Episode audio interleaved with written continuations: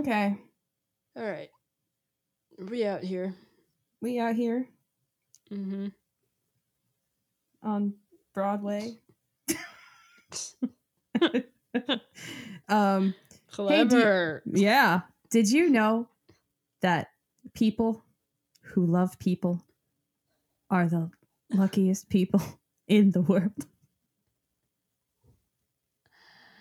Uh, I forgot which one that's from. Is that from Funny Girl? Stop. uh it's Broadway, baby.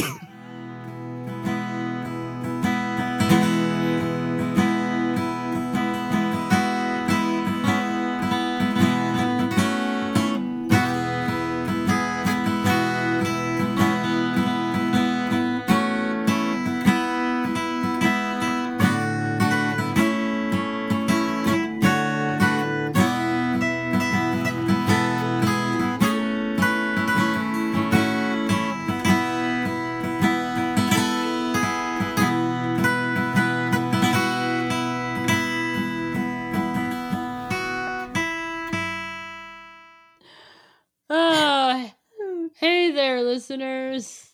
Willkommen. Bienvenue. Welcome. Welcome to Rhapsody and Reverie, Season 5, Episode 10.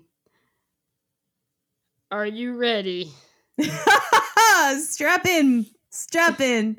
Um I'm a, I'm about to take my the the mask that I wear of like normal functioning person off and and just really really connect with that embarrassing theater person that I am underneath. Ah, it's the musical theater episode, guys. We're talking Broadway. Um, and yes, this is very, very much that kind of episode where I say jack shit and Katarina No. talks to us and enlightens us and enriches our lives with much knowledge. no, that's not it. Uh, we are we both have a theater background. Um, I think it would be unfair to to say, "Oh yeah, Ka- Katarina is going to talk about theater for a while." Blah, blah. Like, no, we both have knowledge. Um, I've outed you as a theater person. Sorry. um, All right. The point taken. yeah. This is a fair point. Mm. Technically, I do have a theater ish background. ish. You you actually did. Here's the thing, guys. Here's the thing. I never actually got to do theater in high school. I desperately wanted to do it, but I couldn't because my high school's drama teacher uh, had a rule where you couldn't perform unless your parents built the sets.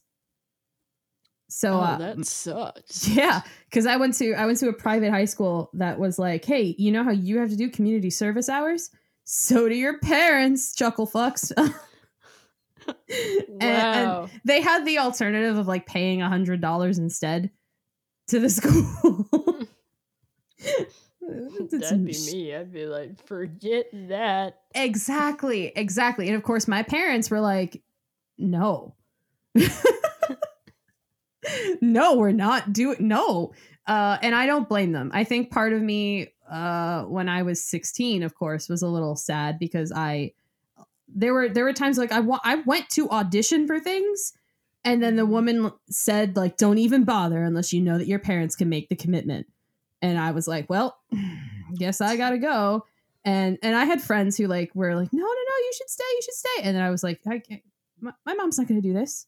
You think my mom's going to do this? No. and I respect my mom and my dad for not putting up with that, but uh, I was robbed. You, on the other hand, you did theater, you did things. Okay, let's um let me just clarify this a little bit. okay. I mean, I did theater, but I did technical theater. So I built sets and learned and ran crew for three years at, in my high school's drama department. I Mhm. did no acting or singing in my entire entire theater career. But I think I think you still get the props for like enjoying the the technical aspect of it and Yeah. and being immersed in that world. I think that's I think that's really cool. So I mean, you Yeah, still know no. what you're talking about. I mean, I'm being a little bit of a dick here, but like in terms of like being all like, oh no. But I do like genuinely in all seriousness, like I did theater for three years and I fucking loved it. It was fun. Um and I learned a lot. I made a lot of really great friends.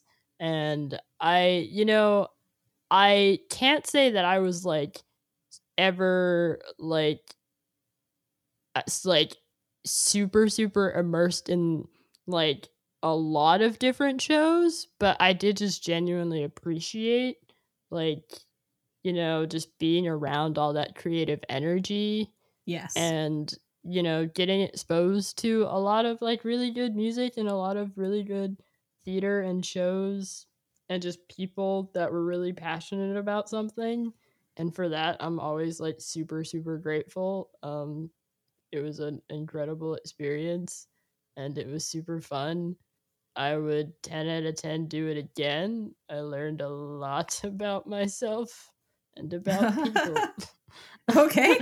I don't know if I should pry or um No, no. Yeah. I mean, there's not a whole lot to that other than like I was, you know, it was my first three years of high school, and I think everyone learns a lot about themselves in that time. And if I wasn't in theater for those first three years, I probably would have been doing absolutely nothing and probably would have been all the worse for it. Like, fair.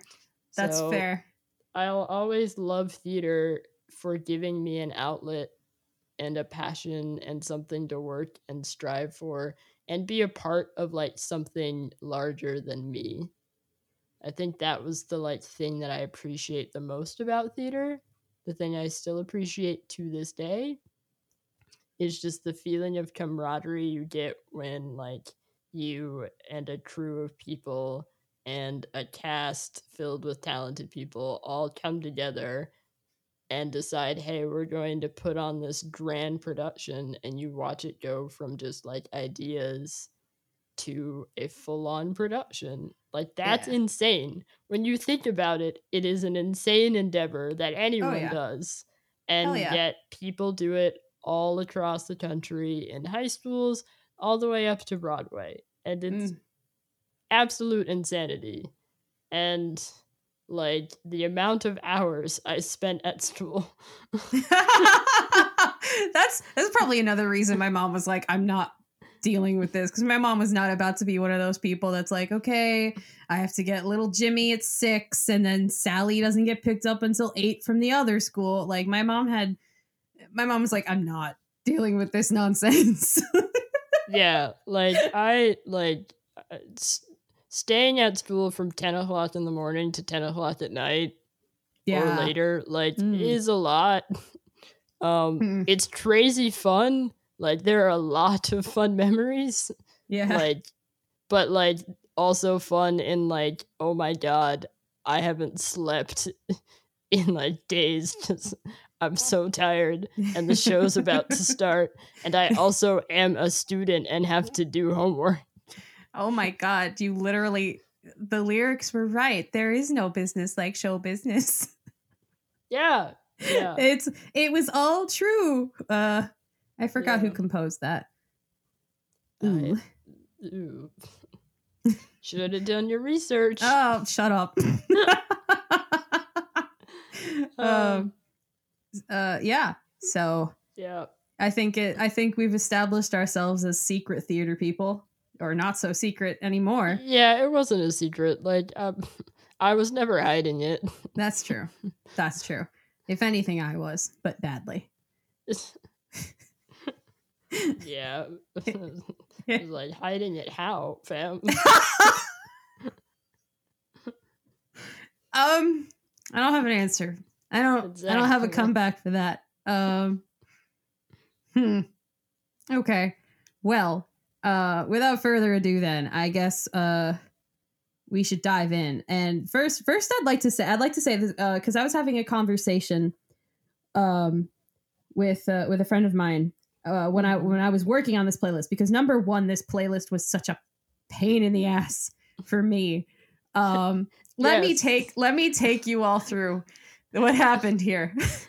um, I have had a playlist uh, for for musical theater songs that I really like since I since I discovered Spotify a few years ago, right? Um, and that playlist is currently 42 hours long.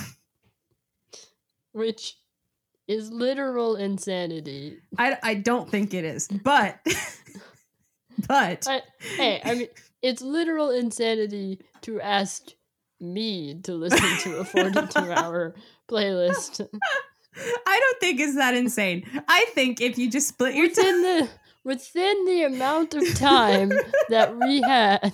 yeah, that's true.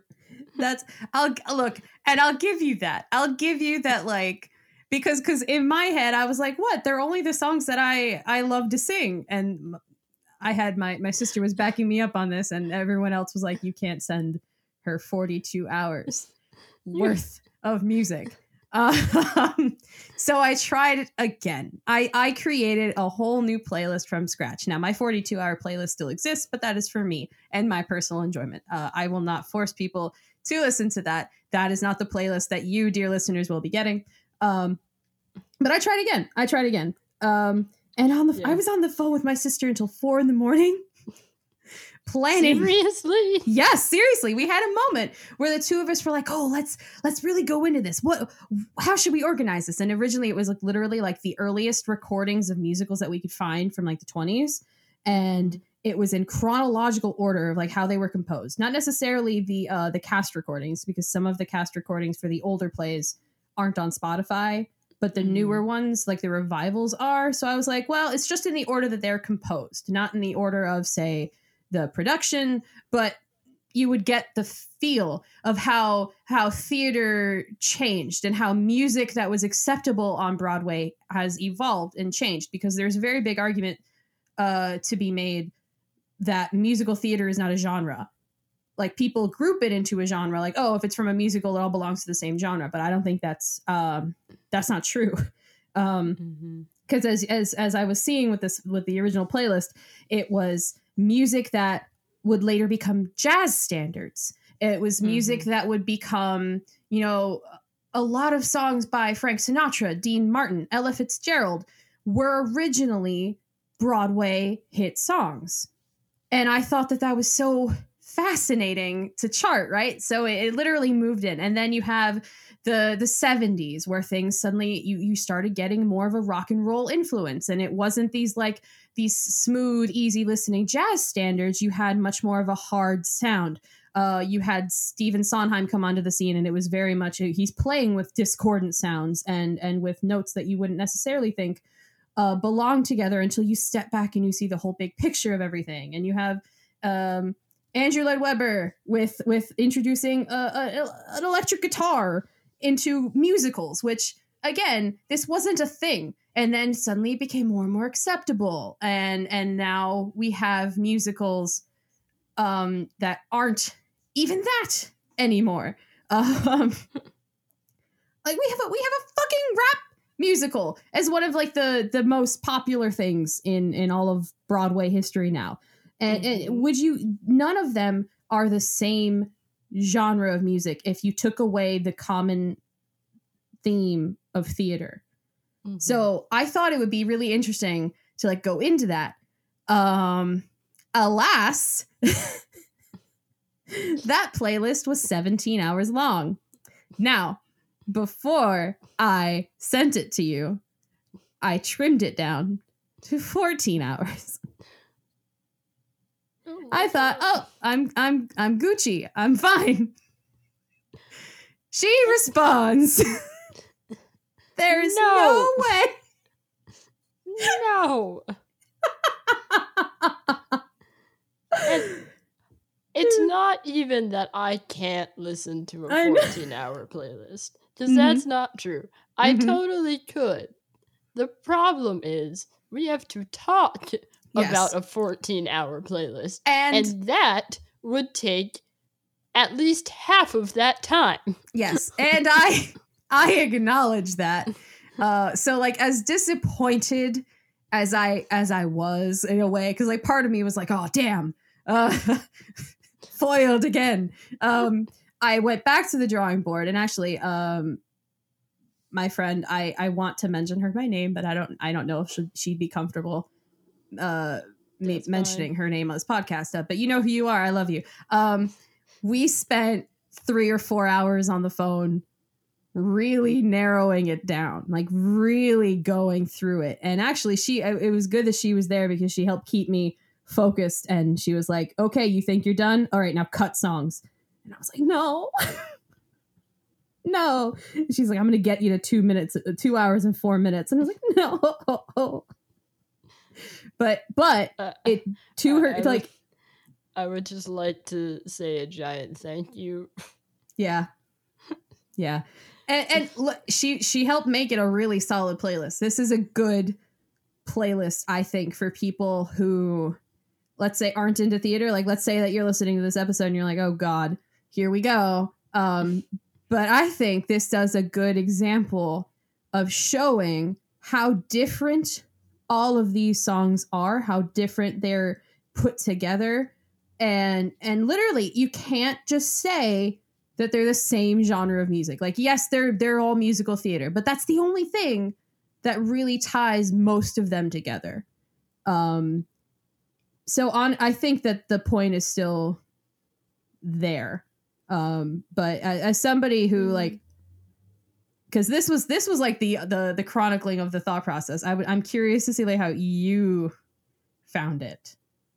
Yeah. Yeah. I mean, I will say that I, I mean, I agree with you um and your kind of assessment of it. I, I do think it's a really good, strong representation or sort of snapshot into like all like all of the facets of like what musical theater has become over the years, if that makes sense It you does. know like i i think that's what i appreciated about this playlist because you know i think you have you have some classics on there which i think is important just because everybody needs a classic but a, a lot of the stuff you have on here is like is music from musicals that i think really kind of pushes the boundary or pushes the limit on what people traditionally think um, musical theater can be.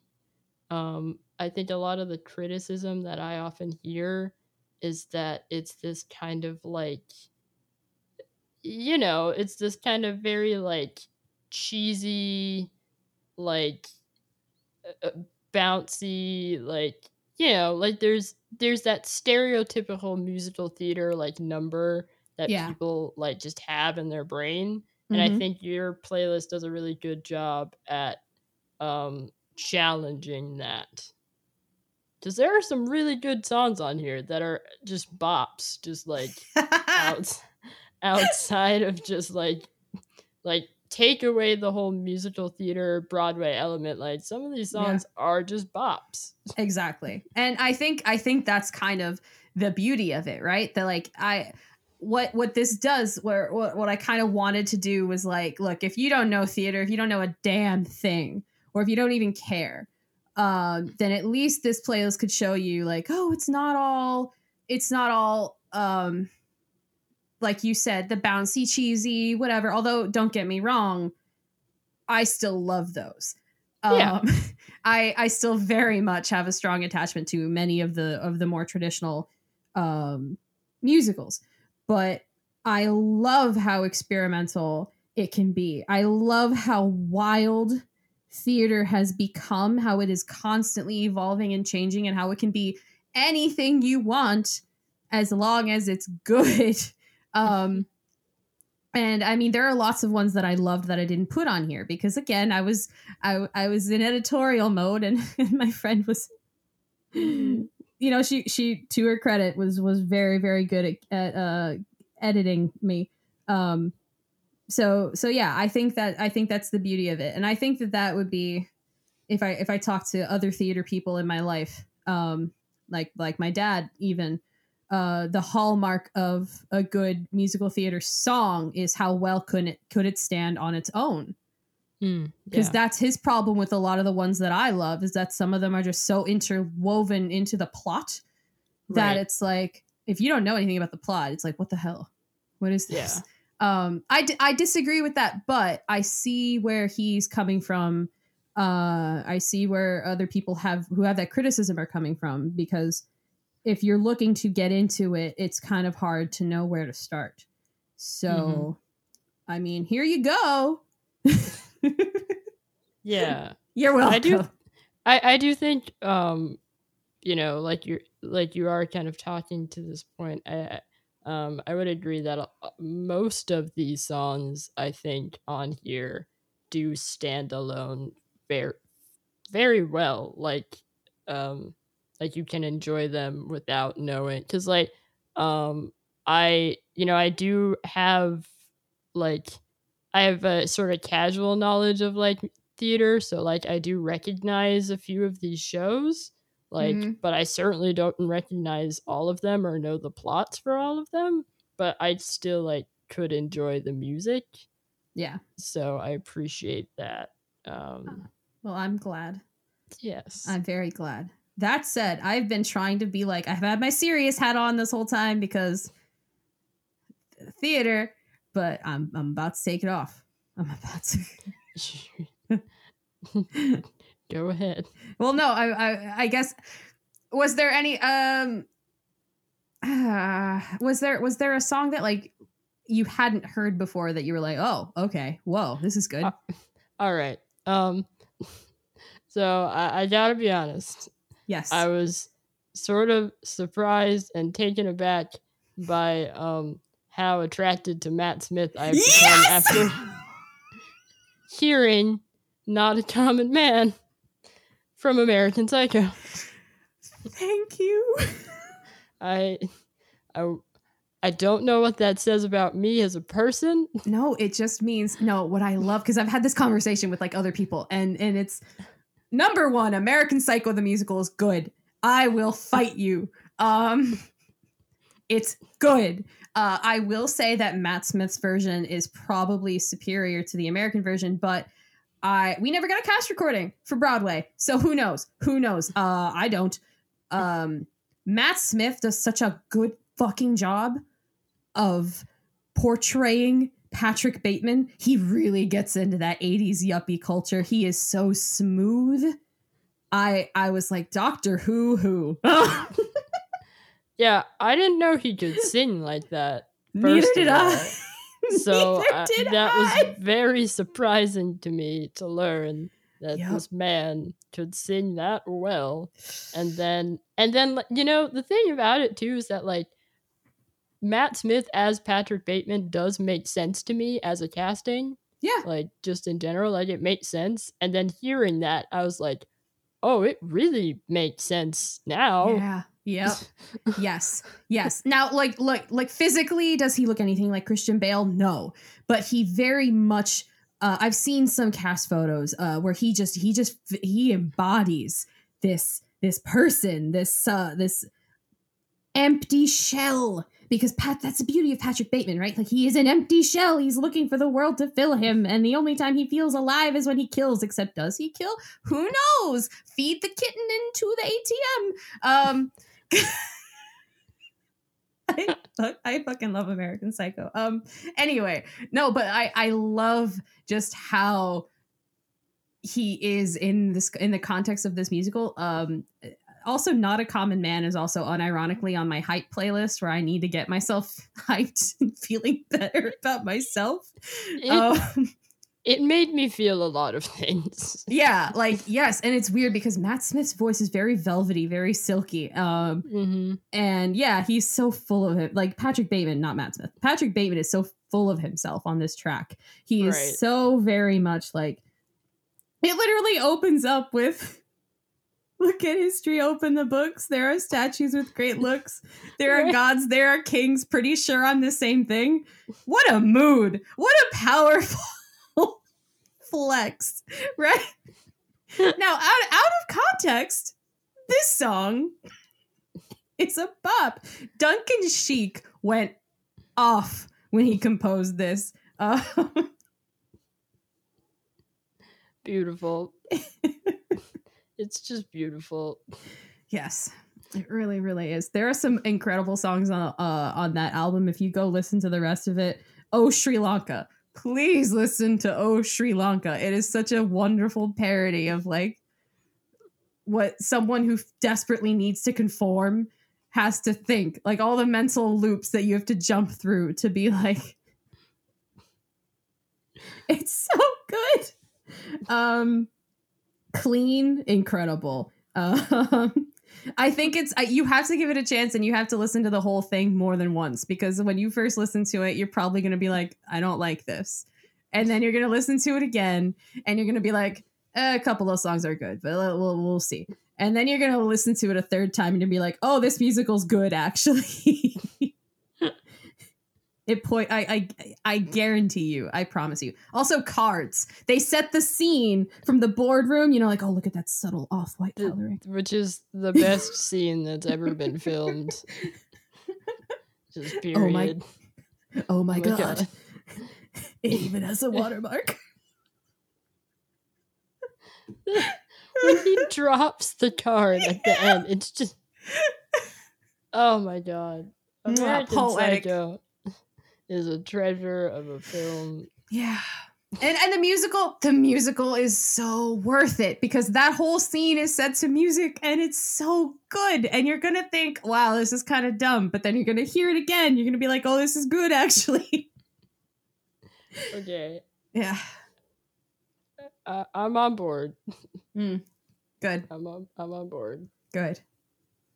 Um, I will say another song on this playlist that is also a mood. kind of.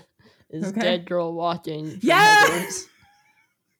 yes. Oh. I don't I don't mean to shout over you. Um It's a mood. I was so, listening to it and like I you've told me that I should listen to Heathers and watch mm-hmm. Heathers before. Mm-hmm. Um admittedly like listeners, Katerina tells me to listen to a lot of musicals all the time. Katerina um, doesn't fucking shut up about like and I love her for it. Yeah. Um I um I'm also one of those people that's just notoriously like I have so many things that I need to watch and consume that I am just terrible and terribly slow at like getting to everything. So mm-hmm. I have not seen Heathers yet. Mm-hmm. But listening to this song does make me want to watch. That's right. That's right. like um, right now. Yeah. Yeah. It's a very, very uh for those of you who haven't listened to it yet, um this particular song is very sexually charged, very much like, oh, my life is kind of over. Because um to set the scene, uh Veronica, the main character of the musical, is um she wants to just be done with high school. She it's it's senior year whatever, and she's involved with a group of three girls who are the most popular girls in school, all named Heather. And they're bitches. They're all incredible. Like the, the lead Heather is described as a mythic bitch, which I love that. Um, and Veronica is like kind of like a lackey, but she's also like she's involved, but she's not involved, right? And she embarrasses them by getting drunk at a college party and vomiting all over and she she's told that you know her life is over. So in this state she breaks into the room of the new kid the new transfer kid um uh jd who look pre-columbine uh what what? I, okay. What? I what? haven't set what? this up at all. Um, let me just say that this movie and this music, well, the movie certainly could not have been made post Columbine because it's a criticism, it's a critique of of uh, bullying right. and mm-hmm. and what goes into like school shooting and the depth of people. Because like the joke is like. Uh, oh, there's more depth. There's more to you than there is to you, to quote a different musical. um, but the point is is that after JD and Veronica end up hooking up and having this great night, um, he he kind of gets her to well, he technically does the killing, but like they're uh they kill Heather, the main Heather, the big the big one, uh whose name whose last name Spoilers. well, it's no, because it's it's a central plot point, and and it gets worse from there because oh, they kill her, but they make her death look like a suicide, right? And and and Veronica's very good at forging, so she forges the the suicide note, and it's very it very much makes Heather appear to be much deeper and and much more insecure than she really was in life. Because in real life, she was just a bitch. There was nothing else to her. she was just a bitch, and and and the school runs with it right? And and it's and they the two of them kind of bond over this but it's not a very good thing that they've bonded over right? Because now more and more kids are dying. Um so it is a black comedy in the respect that like it's funny but like why is it funny? Um it'll challenge you a little bit. Uh granted there are some really funny songs in this musical I think it's called Blue, where these two footballers just sing about how this girl's blue balling them, and the song is like, You make our balls so blue. And I was it's so fucking stupid. Um but there are some really beautiful organic moments too, like this the song called 17, where it's literally just her being like, Can't we just be 17 and not trying to to to get back at the world and at this like can't we just be together and like be who like at this age and enjoy life day by day kind of a thing? Um it's very intense. It's a very very very good musical. I think the musical's better than the movie. Uh movie's still really good. Movie's great. You can't i mean you can't beat winona ryder. You can't. Mm, yeah. but I, I think it's a very interesting musical. Like, yes, it's funny, but it's also got some very, some very solid, hard hitting emotional moments where you're just like, whoa, oof. I Yeah. fucking hate high school. yeah. it's it's literally like, oh, thank God I don't go here anymore. You know, it's it's an ode to that. that's Um, real. That's a mood. Yeah. Also, for Riverdale fans, they did a very, very, very, very bad rendition because they they uh let, let's say let's put in this in air quotes performed uh Heather's the musical and it, I swear to God my ears bled um bled because it was so bad but I couldn't look away. I don't even watch Riverdale. I just watched the, the clips of them singing because I was curious. Well, I regret it. we all have to live with our regrets. Yeah. yeah, I guess we do. anyway, Yeah. I don't want to talk Anyway, I- I certainly enjoyed that song. It was a vibe. Yes. Um, but yeah, there are a lot of good songs on here. I was happy. I was happy too that there are songs that I recognized on here. I Yay. appreciate this playlist because it allowed me to listen to Defying Gravity and Yes. Wicked again, which I haven't heard in a long time. And like, I was listening to it today and I was like, yeah, this song still goes hard. It really does. It really does. Wicked was good. Okay, like I know it was like the the thing where it's like, oh, the the kids in middle school all love Wicked, like it, whatever. Wicked deserved the praise it got. Like it was oh, yeah. It was solid. Um, I love Idina Menzel and Kristin Chenoweth. I, I but like I bring it up because like Let It Go from Frozen is like a poor man's defying It really gravity. is. It really. I was thinking about that when I was listening to it today. I was like, "Isn't Let It Go just defying gravity? yes, Like, aren't they the same song?" yes, but not as good. Like, yeah, uh, don't get me wrong. Like, Let It Go is good. Like, it's fine. I don't want to piss off the thirty-year-old Disney fans. I know you're listening. like it, look, Let It Go. Like it does what it it it's a it's a song in a kids movie, Yeah. and yes. that's that's what it is. Yeah. and so like and so it's really good for a song in a kids movie, and then you have defying gravity, which was you know a show on Broadway for audiences of all ages, Yes. even more arguably for adults. Yeah, Like, oh, for for sure. You you think the show where the Wicked Witch of the West has has sexual relations with with a character on stage is for the little kids? yeah, well, yeah, like it, the point stands anyway. yes, I agree. They deal with some complex issues there. Marital uh, extramarital affairs. Uh drink drinking shit that turns your baby green. Um racism. uh concealing your concealing your real feelings with uh academic uh probation because you want to be cool but you don't have the emotional bandwidth to be in touch with yourself. There, there's a lot going on, and more more racism. Yep. how to A cope when a little yeah, a healthy dose of racism. How to- how to- How to cope when a little girl from Kansas drops a house on your bitchy sister. Uh, it's a, it's a good musical though. Mm. It's really Um, good. And like I feel like Defying Gravity was like the obvious choice because I mean it is such a power ballad. Um Yeah, like that that is- note at the end where she just ah Oh, yeah. like I'm not gonna do it. Um It's it's iconic. Like, Yeah. it's absolutely iconic.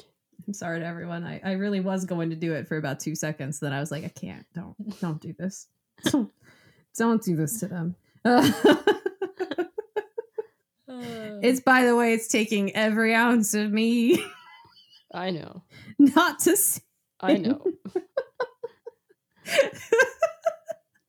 Hold it in. You can do it. I believe in you.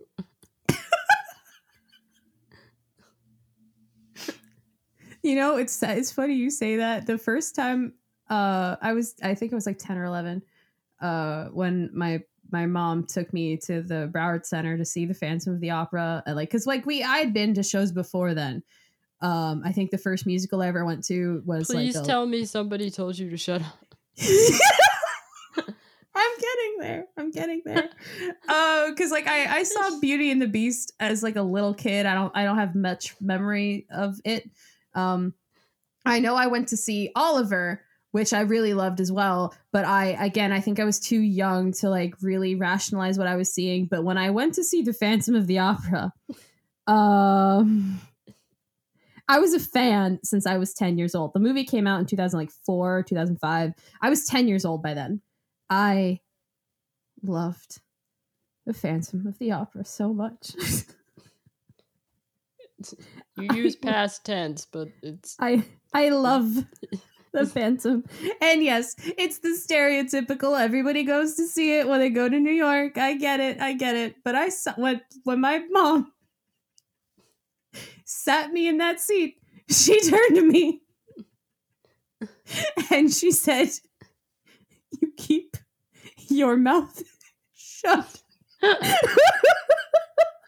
And I was like, what? And she was like, we are here to see them.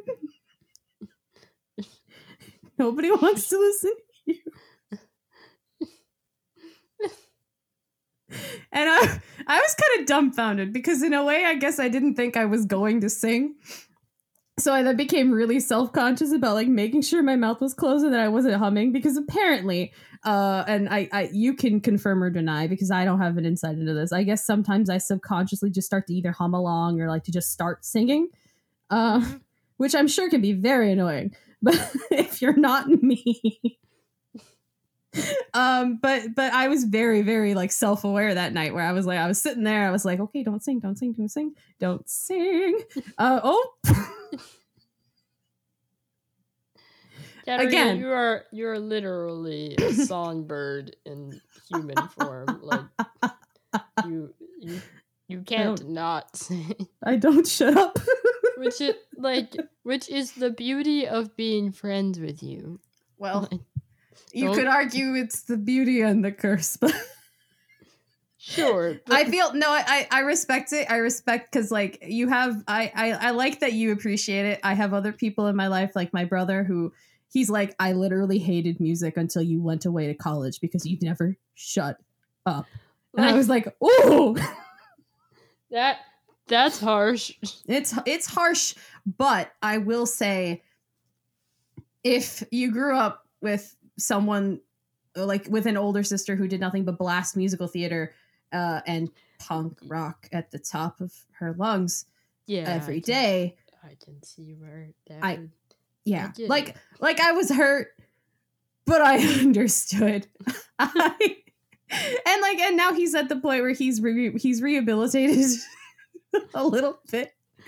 Um but I I think this is a good segue because I brought it up it, to talk about um all I ask of you from the Phantom because you know Mhm. what? That song that song is so beautiful. Like I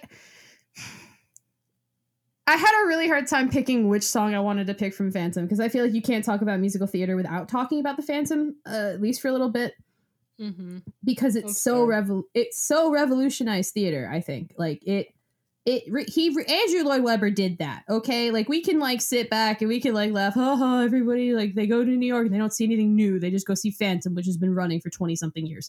I get it, Mhm. but like what a spectacle it is to see that chandelier crash on stage. It is so bone chilling. Like if you've never seen a show on Broadway and you go and you see all of us, everyone's dancing to masquerade, and boom, the Red Death shows up, and he's like, "Why so silent? Goodness here! Oh God damn it!"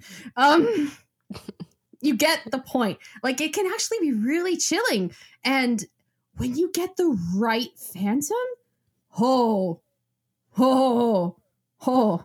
But but what I like about All I Ask of You is that it's probably the purest form of actual love on that stage the whole time, besides the end, right? Because Yeah. I, I and I think this was part of my problem growing up, right? I was like, why did Christine choose Raoul? why did that happen? She had the Phantom. Why? but like you get older and you're like, oh my God, all I ask of you is truly a hallmark in terms of healthy, loving relationships where it's, liter- it's literally just two people who are like, I just want you to be happy and I want you to be safe and not trapped in this world of like fear and darkness and all of that. Like, all I ask is that you don't leave me and that, that you can be happy with me. You don't have to subject yourself to whatever the fuck he's doing. um, Cause like like music of the night is is a very good choice, and I almost put that on here, but it's very possessive, which is Mm. is why I'm drawn to the song. It's like it's very it's it's alluring, it's dark, it's whatever. And then you have Raoul, the golden boy, who's like, I'm here to give you the healthy alternative. Literally just stop. hey man, how about we just love each other? Yeah, that's it. That's literally the beauty of this song. And it's so beautifully composed. It's so beautifully written. They harmonize so Sarah Brightman and Steve Barton are so good in the original uh soundtrack. Oh my god. And you know what? I feel like we don't give Raoul enough credit. I feel like there's a reason that Andrew Lloyd Webber was like, let's give him one of the prettiest songs in the show. Like, it- you could argue the whole musical is beautiful, and it is, but Raoul really gets to shine here. I feel like he really steps it up. He's like, oh, babe. I don't know who, the, what fucking freak you've been talking to. Some 60 year old man living in the cellars of the opera house. I don't think it's even real, honestly, but uh, girl, you're going through it. So let me be here for you. and she's like, wow, this is the first time a man has paid me any attention in a healthy way. Yes. Yeah. and it helps that they were childhood friends and it's so cute. And um yeah. I, I like I have a lot of feelings about all I ask of you. I think not not only is it one of like the best songs in the show, but it's also like look at this a paragon of man. Claps for you, Raoul. Claps. Poor shot you. out. He then fucks up all his character development with Love Never Dies, but we don't talk about that. We don't talk about love never dies in this Christian home. No, we don't. Ugh. Um, kind of speaking of love, kind of. Okay. Can we talk about I've decided to marry you Yes, we can. from A Gentleman's Guide to Love and Murder? Because I love that song. Oh, that song is so good. And I feel like that was that was such an easy choice for me because I remember I remember tuning into the Tonys that year. Yeah. and and I I I I didn't know a damn show that was like actually um nominated that year. Like I I watch the Tonys on and off because I really don't care unless they're performing the scenes. And I saw I've decided to marry you and I was like this is incredible. yeah. I remember watching it with you Mhm. and sitting there and both of us being like, all right, that's awesome. right because he's just for those of you who don't know like there's there's, there's a very interesting overarching plot uh, in this musical about uh monty navarro uh working his way through his uh shitty shitty family members to slowly become the next in line to be the earl of i forgot. Um but in between the the murder because it's very it is very comical again it's it's it's a black comedy but much less so than say heather's which is like it's supposed to be dark you're supposed to find all of these deaths funny and they are um Mhm. in between all of the chaos he is in love with uh his friend uh who is now married to somebody else sibella who is just the the seductive temptress who is like you know i know what i am and I know you love it. And he does. And he falls in love with the um with a distant cousin. So like it's not weird. But like he falls in love with a distant cousin, Phoebe. And she's this beautiful, sweet, like he finds her intellectually stimulating and she's wholesome and he realizes, "Oh my god, I've got two of them." And he's got to juggle cuz Phoebe shows up to his house just after he's finished having sex with Sibella, and he's got to like keep them in separate rooms. Because Phoebe's like, So I've decided we're to get married. And he's like, Oh? and Sibella is in the other room going, What the hell are they talking about? I can hear them. Leave. Fucking leave. Just go. And and poor and poor Monty's just like bouncing back and forth between the rooms. He's just like, trying to keep his cool. He's like, I'm so tired, and they're so great, but I'm so tired. and the harmonies in that song are just mm, perfection. Chef's Yeah. kiss, magical. Um, uh, they really did that. That musical really went above and beyond Mhm. everything.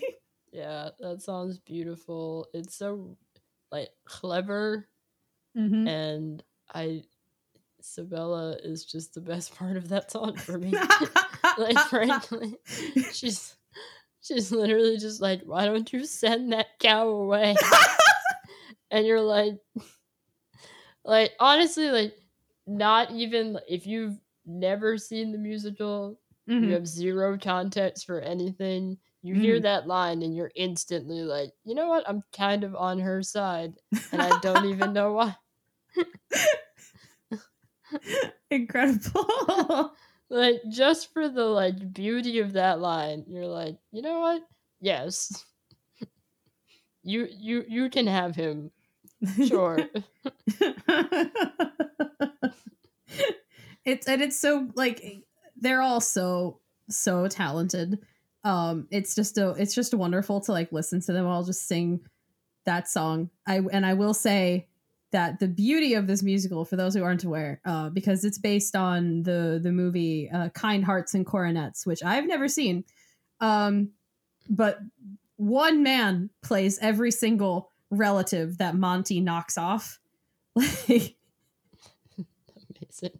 it is so funny every single relative like so from like the aging the baron like the the, the guy who really sucks um to the little prissy kid that's like screwing around with daddy's money to to the aging dowager widow who is like she's one of those um oh i'm being charitable but really it's an excuse to virtue signal because i'm secretly horribly racist and classist. And like you don't feel bad for these people. Yeah. And it's just great. The the man's acting talent is just unsurpassed. Like some of the quick changes he does with his costumes, I was just like, whoa. Oh my god. Oh, that musical's priceless. I've decided to marry you is just such a hallmark, I think, of musical theater now. I feel like Yeah, it's Yeah. it really is. It's great, and um, yeah, it's also one of those songs that like I appreciate it also just because like it it's a shared memory that you and I have, Yeah. and I appreciate it for that because I distinctly remember uh being with you watching the Tonys together for the first time. mm-hmm. Um, and this is very early on too. I think this was 2013, so like we had like just like we had been friends Oh, for yeah. like a, a year at that point, but still like it was kind of like early-ish in our friendship. So it's like It was a cementing bonding experience. it really was, and I hadn't I hadn't heard that song in a while, so to hear it pop up, I was like, oh my god, I love this song. beautiful. Um, also the bitch of living, which yes. Kind yes. of kind of similarly has is a shared ex- experience. do you do you remember I was trying to share that that soundtrack with you and you got uncomfortable right around um oh god what's the song it, it's the one where like the two teenagers finally have sex and you were like I don't like this I don't remember that at all. Ah, but I, you liked the bitch of living I remember sharing the bitch of living with you I love like, the bitch of living. Yeah. That sounds great for a lot of reasons. It also rekindles my love for John Gallagher Jr., but that's another conversation for another day. John Um, Gallagher Jr. was so good in that song. Also, Jonathan Groff. Oh my god. Bless him. Bless, bless him for a lot of things. He's Yeah, talented in so many ways. Hmm. they're all so talented. They're also very talented.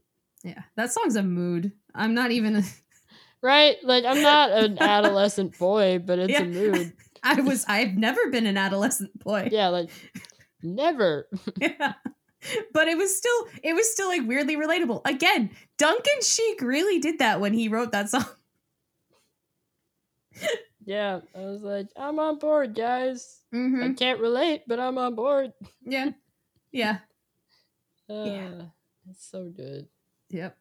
Um, yeah, there's a lot of good stuff on here. You you you did good. Yay. Um, I appreciate it a lot.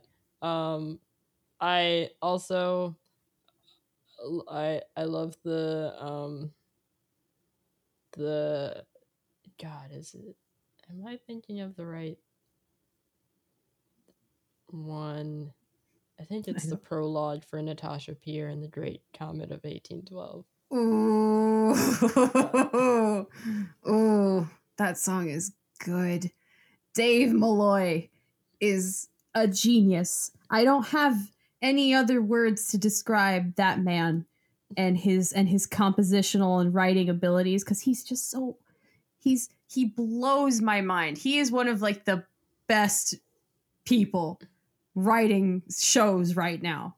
Um that I don't know. I this will turn into the Dave Malloy hour if I'm not careful.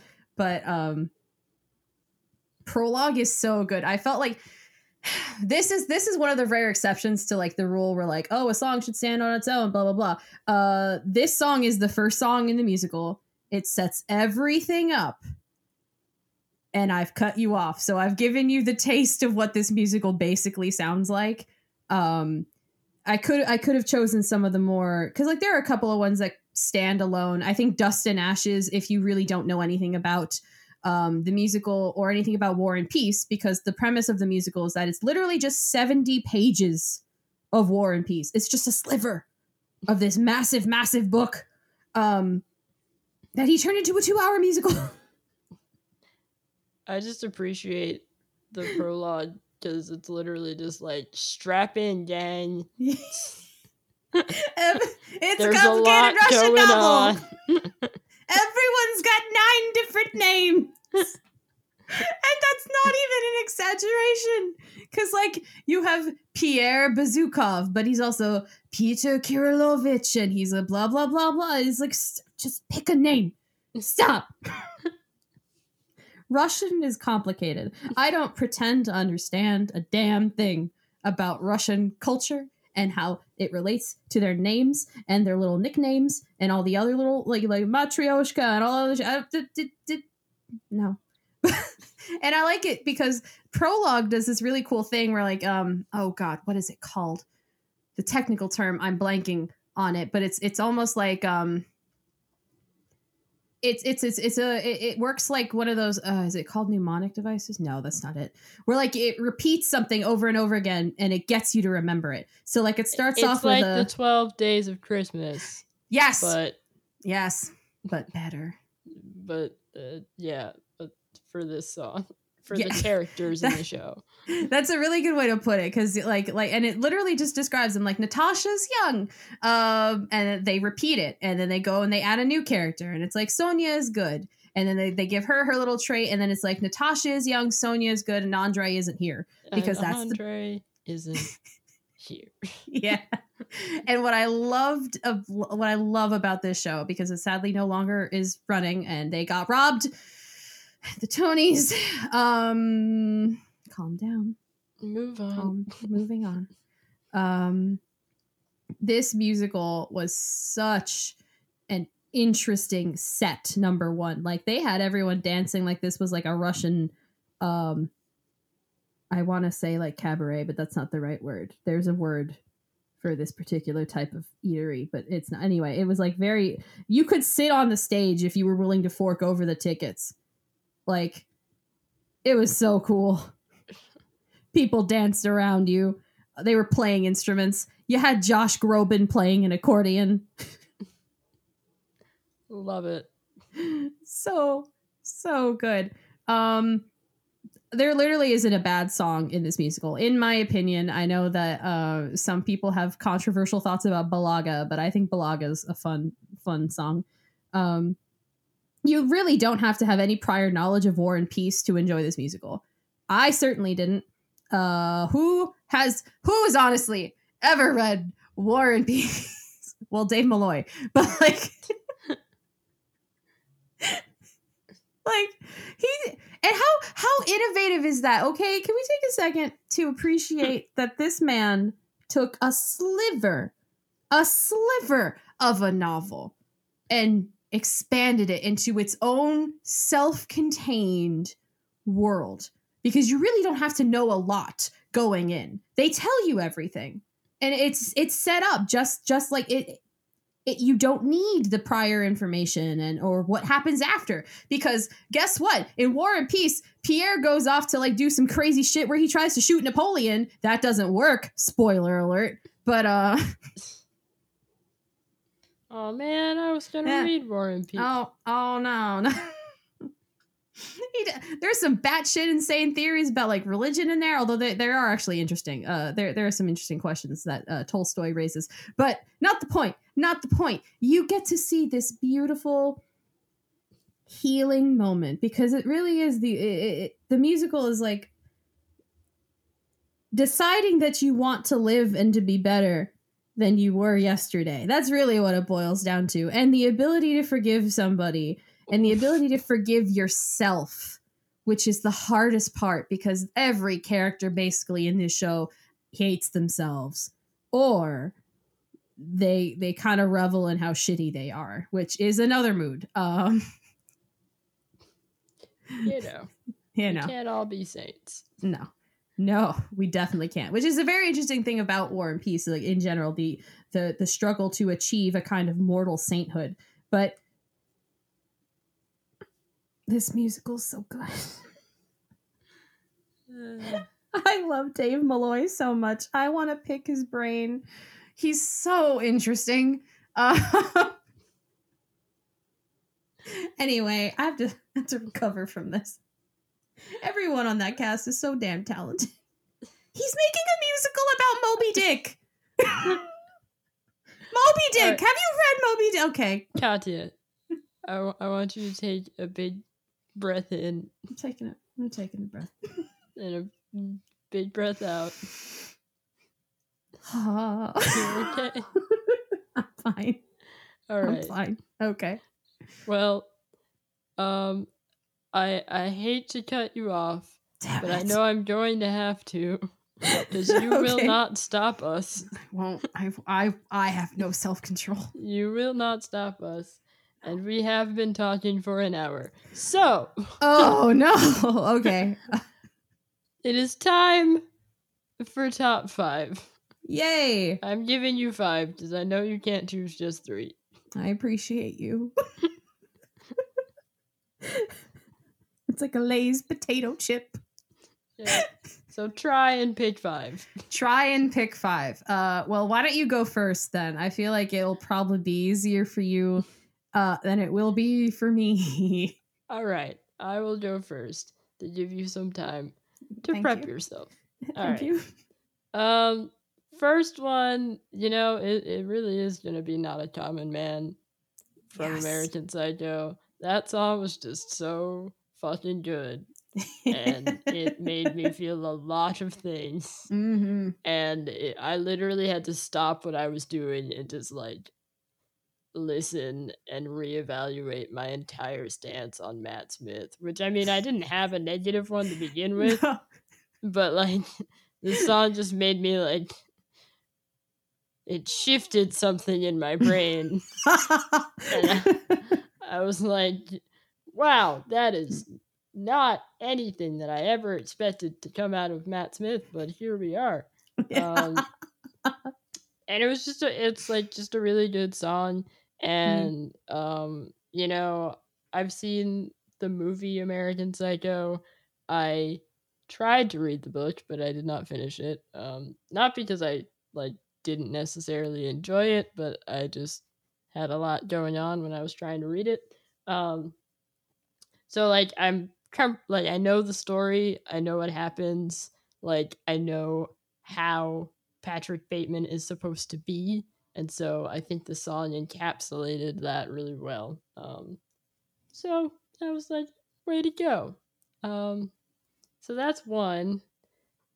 Um, you know, let's see. Two. Um.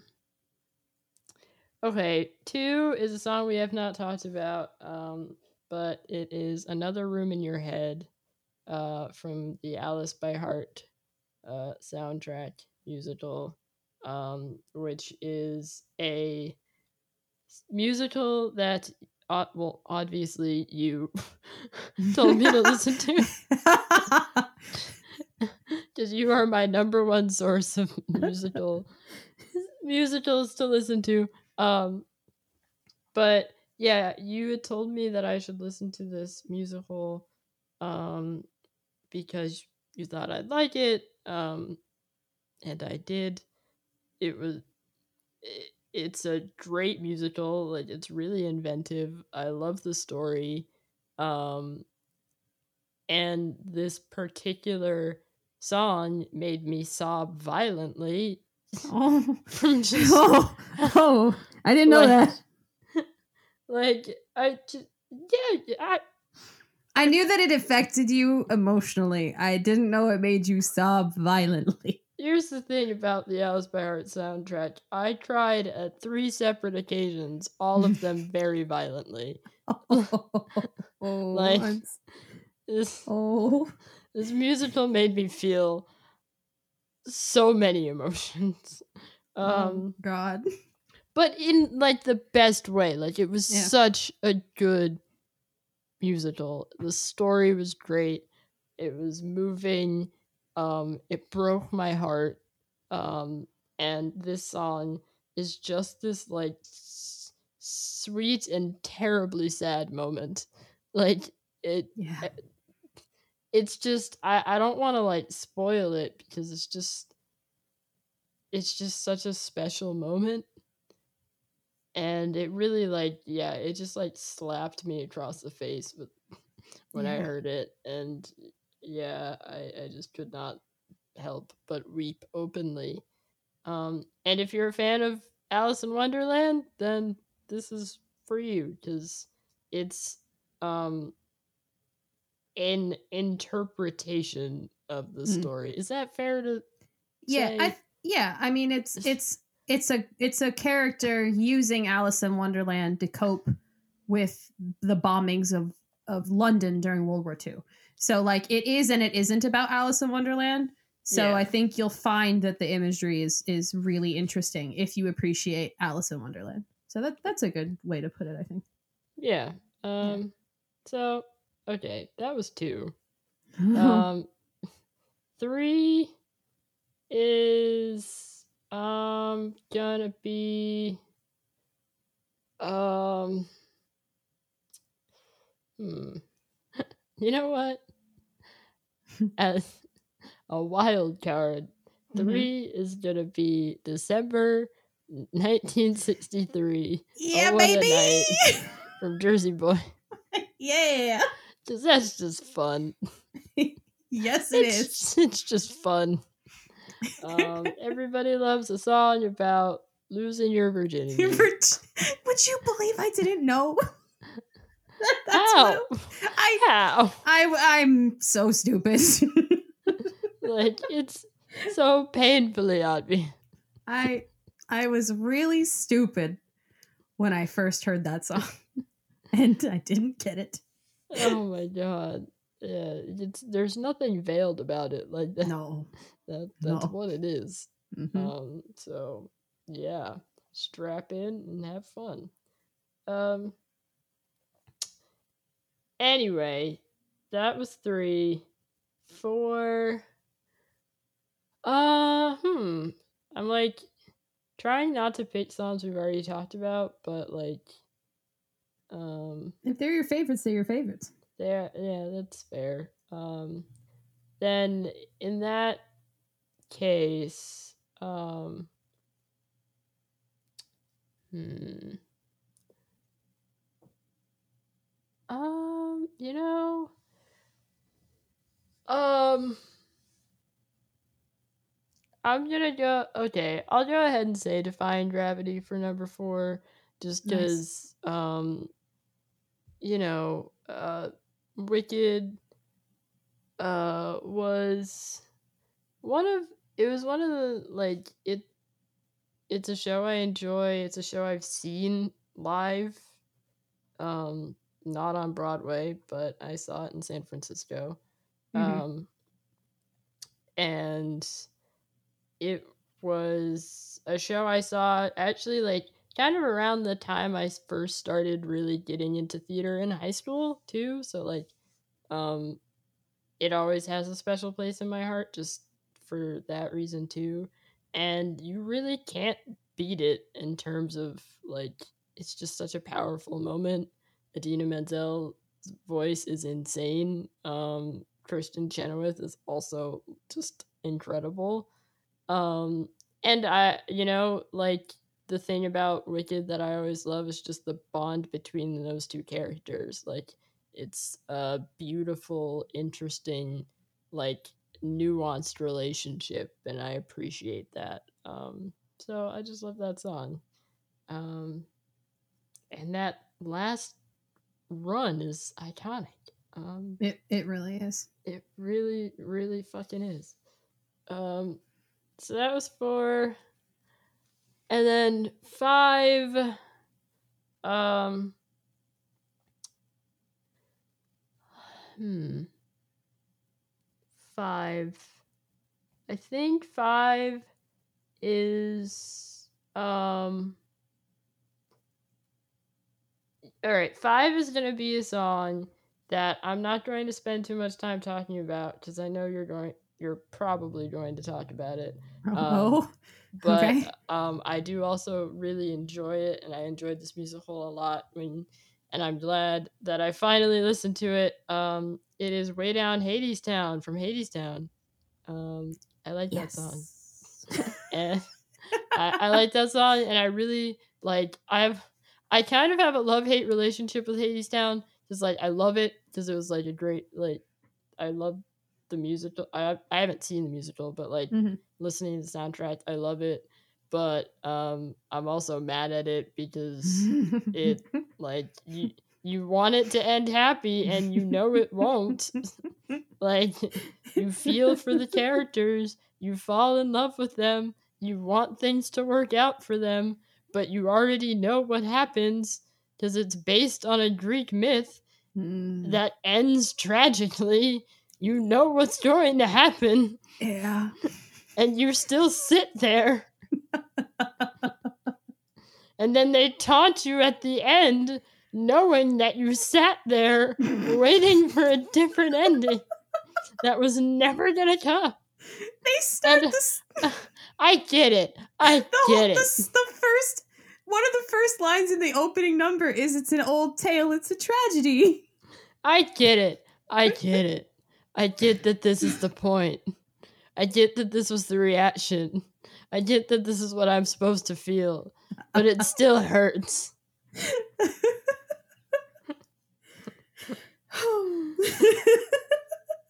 I love it. Anaïs Mitchell ripped your heart into a thousand tiny pieces. A little bit. A little bit. But you know, at least the songs are bops. That's true. That's true. Um, alright, so that's my top five. I pass Okay. the baton off to you. Okay. Um, five is all you got. So Five's all I got. uh, these are these are okay. I would like to preface this by saying these are not necessarily my favorites uh, Broadway songs of all time, but I do love these songs very much. And um, yeah, I can't. Oh, Just pick five oh. songs I have them. I about. I know. I know. okay, so I want to start off with uh, the song "On My Own." It's from Les Mis. Um, this was a very important song for me. Uh, it it was the first song in that kind of like musical style that I ever performed live in front of an audience, and I did it in the sixth grade for the talent show. And that was the first time um my choir teacher like noticed me and was like oh she can she can do this. And like that kick on my own kick started my the the performing part of me like on my own was a very um it was like it's weirdly it's a cornerstone in my uh in my mind and in my heart and my in my love of of musical theater. Les Mis is just such a beautiful, beautiful musical. I can't sing its praises enough. Uh, I mean, Patrick Bateman saw the musical six times. Um, but um, on my own, number one, it, it was the song that I because I remember I used to I used to Google uh the the sites for the shows because that that was like when websites were like a really big thing um the early days of the internet. And on my own was the first song i heard i heard a snippet of it because it was like a commercial and the commercial played bits of different songs. And when i Mhm. heard the bit of on my own that made me want to listen to the musical. I was like oh i need to Mm. know what the rest of this sounds like. And then i sort of just incorporated it into my being. And and every so often my sister will be like you know that that song reminds me of you. And and that's a beautiful thing for me because it's such a good song. And um and also again it's one of those like without the context it stands very well on its own and it's beautiful. It's a gorgeous song. Um so yeah. So some forbidden katarina lore coming out on the podcast um my second is also going to be December 1963. Oh, what a night. And I'll tell you why. yeah. Um, so I first saw, I, I first listened to the musical in middle school, right? And and that was a big deal because I was like, oh, they said the F word. Do my parents know? Do my parents know I heard this? I was such a goody little two shoes. Um, but I saw it because they they actually came down in, in a touring thing. They came to Miami, and I saw it with my family and I was so impressed. And like, yeah, it's a jukebox musical in the respect that like all the songs obviously have already existed before being put into a musical. Um, that's all a jukebox musical is. So like, beautiful, the Carole King musical is a jukebox musical. Um, any any musical where like a composer did not sit down and write music specifically for the show, Mhm. that's a jukebox musical. But I saw Jersey Boys. I was blown out of the water. Like I was so impressed uh, that I then cleaned my entire house looking for loose change to buy tickets for me and my friends to go. Like cheap Sunday nosebleed matinee tickets. I cleaned the whole house to accrue a giant gallon plastic bag of coins so that I could like I begged my mom I was like hey can I can I go to the show again? I want to take my friends. And she was like "Eh, fucking no what? No. You know how expensive tickets are? And I was like please please please. And and I and she was I think she like made an offhand comment. She's like look if you can get the money I mean that's your money. And I literally cleaned the whole house. I have never done that ever again This is surprising. wow asshole no I'm kidding uh, but no, like I, I I scoured everything to get enough money, and um, and I did it. I and I ended up driving to like some sketchy place in like Miami to go pick up these tickets. it was really weird uh, to go pick it up from this dude's house. I don't know why, um, What? but they were legitimate tickets. I th- I don't I don't know. Um and I I remember uh cuz my sister ended up going because one of my friends canceled at the last minute and and it was it was a really important moment for me and and my friend uh who helped me with this playlist cuz the two of us really bonded over this musical. We were freaking out. We were so obnoxious by the end. We were screaming. They did a they did an encore for us because we wouldn't shut up. We were screaming. And I remember too, like there were these two older women who, like, they kind of got annoyed with us by how passionate we were about it. But like, we heard them during intermission talking about how, like, do you remember seeing them live in the '60s? And we were both like, "Whoa, that's awesome! Like, how cool is that?" Uh, but no, like Jersey Boys kind of cemented my friendship with her. Um, like that was like a hallmark moment. It was beautiful. Um. Friendship. yeah. And honestly, Jersey, it's just so good. It's just such a good musical. And I'm really rambling. And this is only number two. Um, Yep.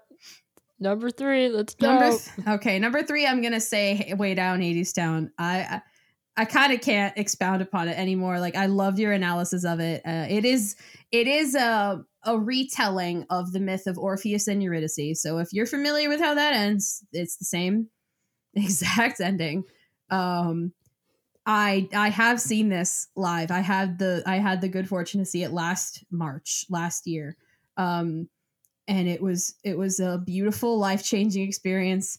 Um I cried. I actually cried real tears. My sister audibly gasped at a very key point in the show.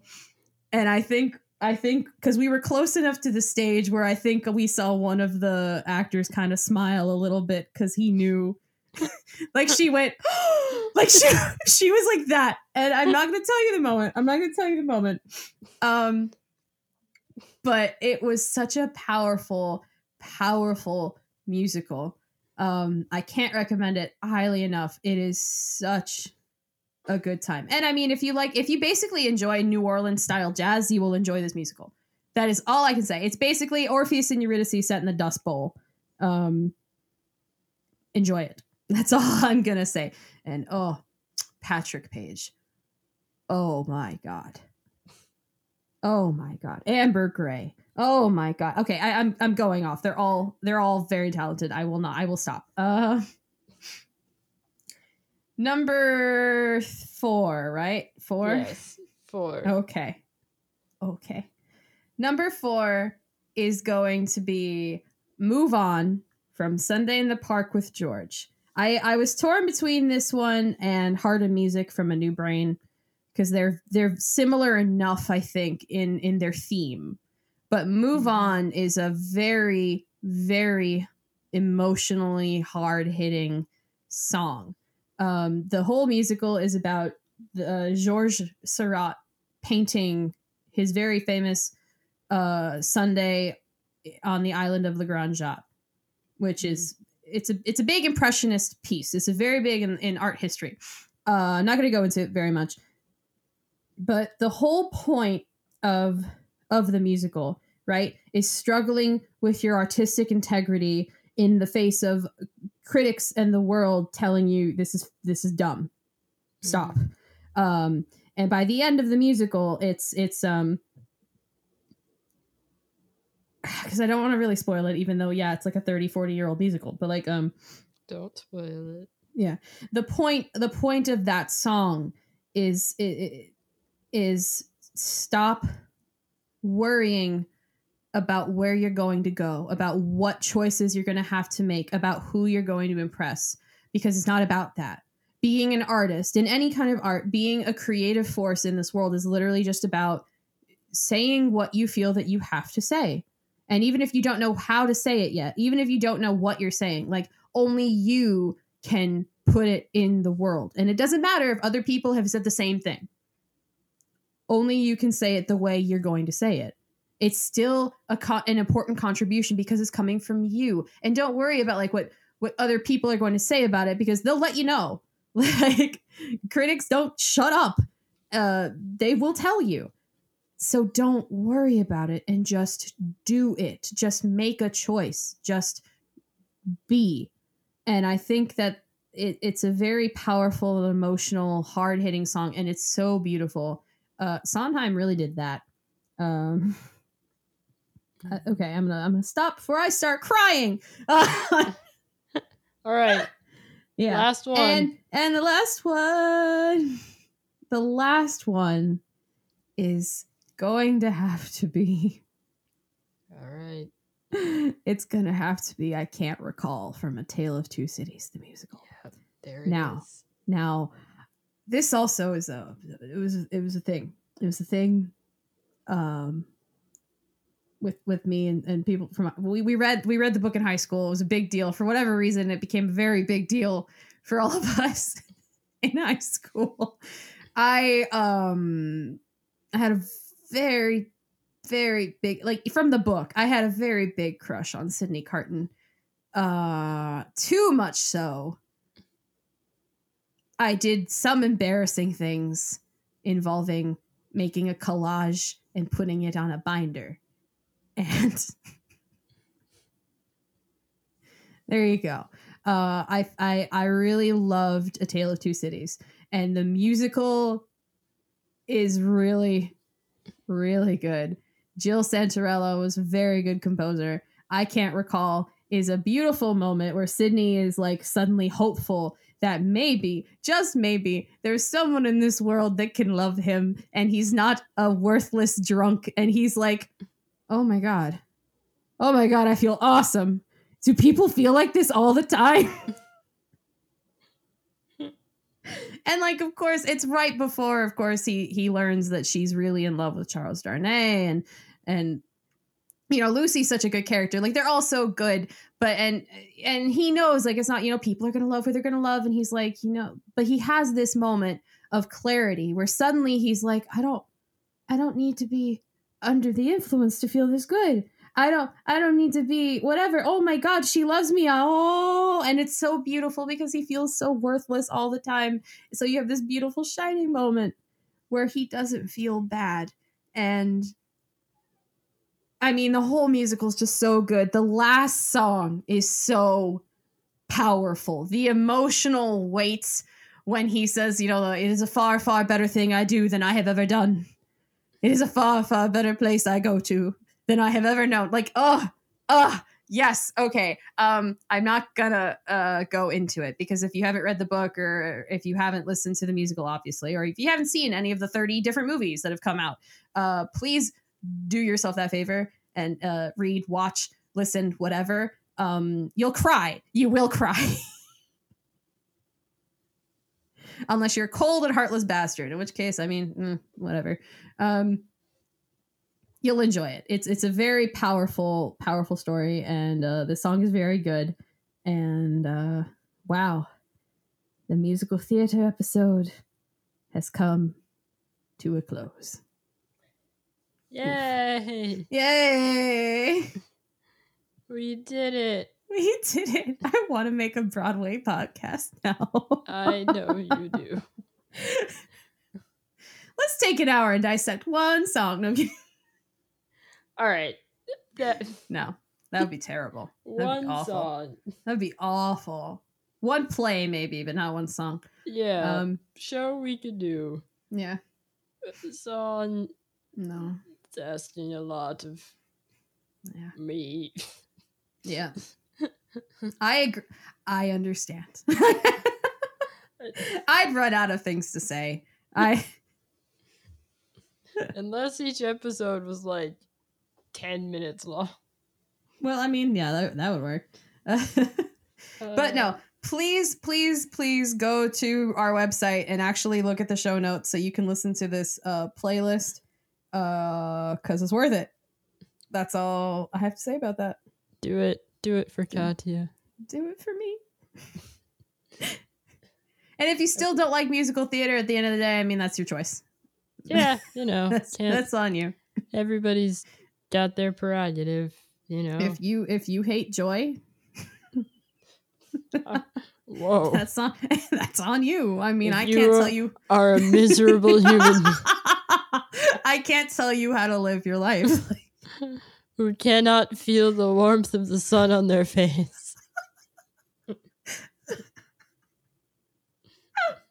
exactly. If you live in a life devoid of all hope, Exactly. then musical theater is not for you.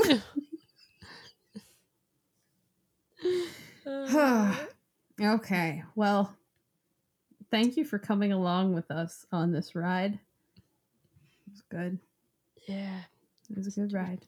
it's a good ride. Mm. I'm, I'm glad we've shared this moment Me too. together. Because I knew you.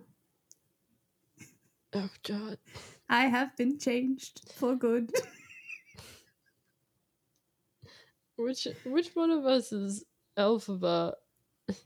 I don't know. I think I'm I think I'm too much of a bitch to be Elphaba, honestly. I think I'm probably Glinda.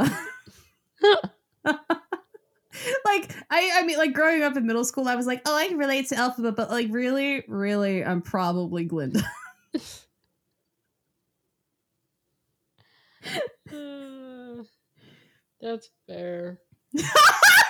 no, I I mean think I'm too emo to be Glinda. yeah. That's fair. That that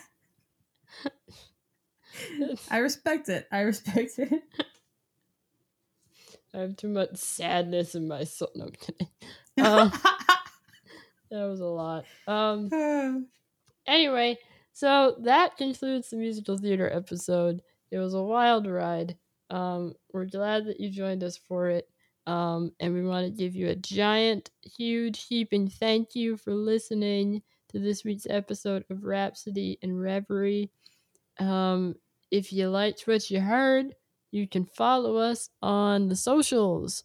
We are at Rhapsody Podcast on Twitter and Instagram, and we are at Rhapsody and Reverie Podcast on Facebook.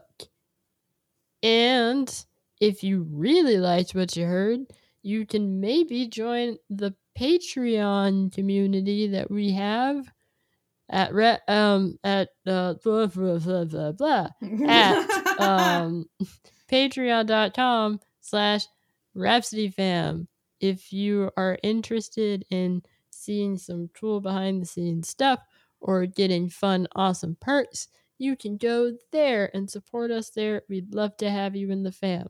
Um, if not if that is not your speed that's totally cool you can do something that's completely free which is subscribe to us on itunes google podcasts Spotify, Stitcher, Podbean, any podcasting app or site that you use, subscribe to us there. Leave us a rating, leave us a review.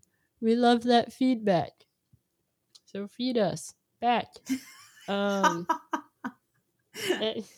I don't know why that was funny. uh, it, it it's a little funny. It, it warrants a chuckle. Um, maybe a guffaw.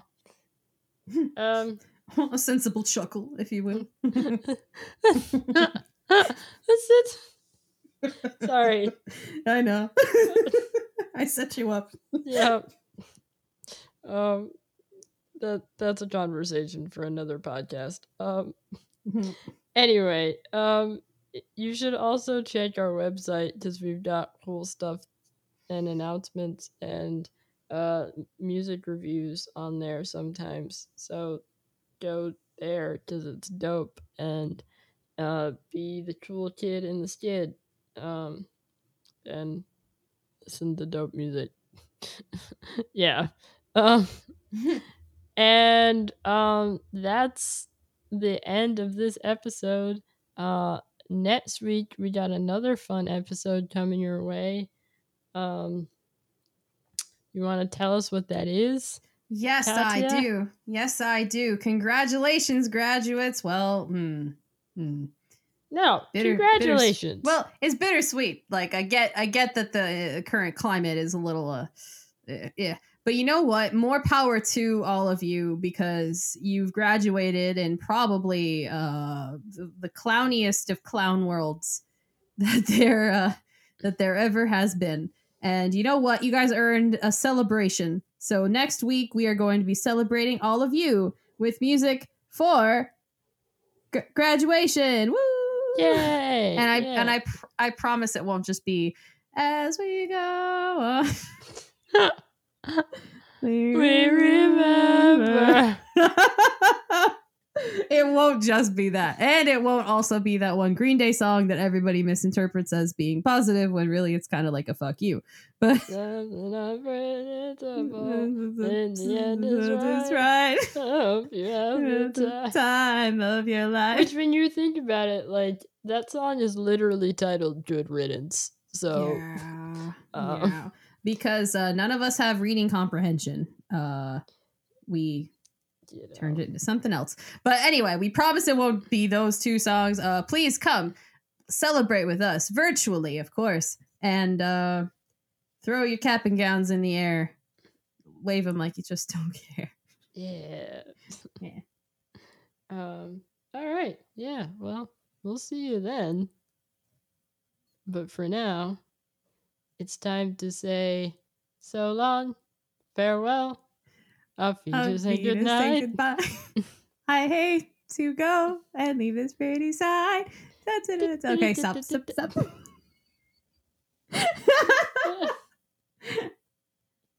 Can't believe we went an entire episode without talking about the sound of music. we we did somehow. Um, yeah. We could talk about it right now. No, No. no. So Even though that musical does mean a lot to me. No. it's it's a really good musical. So for now, for now, children, climb every mountain.